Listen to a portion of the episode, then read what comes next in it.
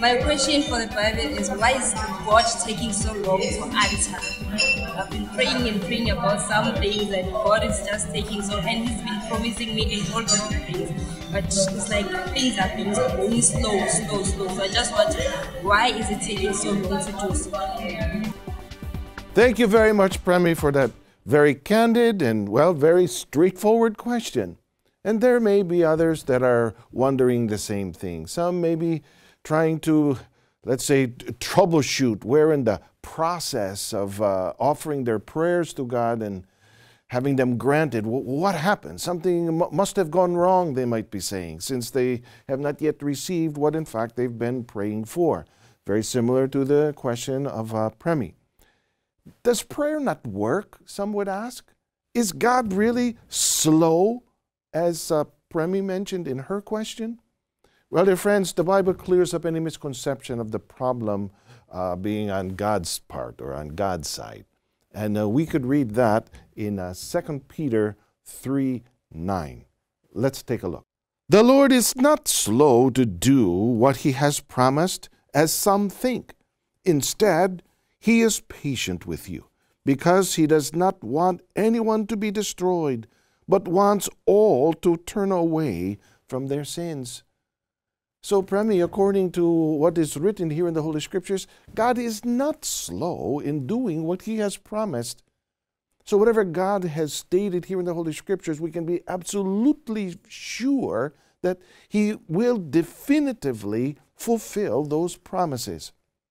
That's, that's another reason why we're so very confident in God's response to our prayers. Well, with that being said, since a seemingly unanswered prayer is not due then to God being at fault, it's not due to Him being slow. The one praying then has to examine whether or not they're actually uh, meeting the requirements, the requirements to be heard, requirements to be answered by God. Well, what are some of those requirements that God has for those whose prayers He will assuredly answer? The Bible also gives us in uh, Matthew uh, 21, uh, chapter 21, verse 22, it says this And whatever you ask in prayer, you will receive if you have faith. So God requires us to have faith. So, someone who is uh, praying and asking God for something has to believe in the power of prayer, has to have faith in prayer. And what would be the terrible outcome, in fact, if, if one is uh, praying and praying, but yet they're doubting in the power of that prayer? Let's listen for a moment here in the book of James, chapter 1, verses uh, 6, 7, and 8. It says this But when he asks, he must believe and not doubt. But he who doubts is like a wave of the sea, blown and tossed by the wind. That man should not think he will receive anything from the Lord. He is a double minded man, unstable in all he does. So, dear friends, the Bible here actually states that a person who doubts while praying should not expect to receive anything from the Lord. But you know, some try to they try to haggle, you know, they try to as if trying to negotiate with God, saying something like maybe, well, that they will prove their faith by doing this or doing that if God will just grant their prayers. But you know that's backwards.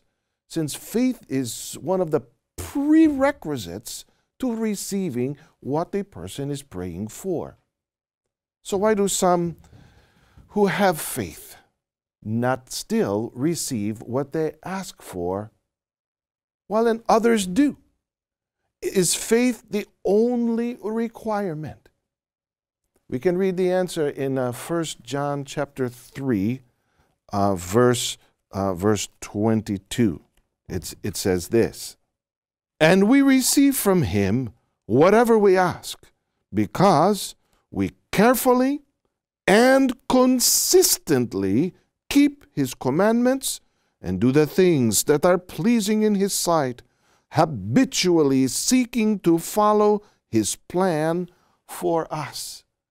So clearly, the Bible states that in order to receive what we ask for from God or pray for, we need to carefully and consistently keep His commandments and also do the things that are pleasing in His sight.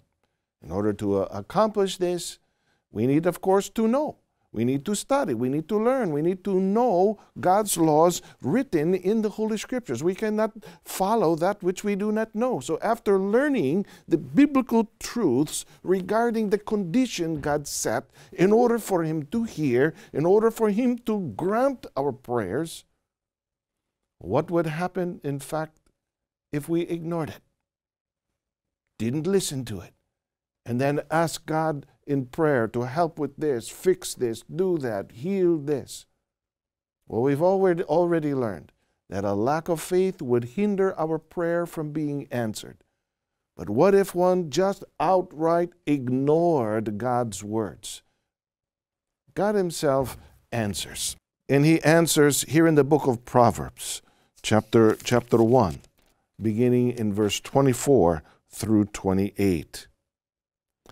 I have been calling you, inviting you to come, but you would not listen.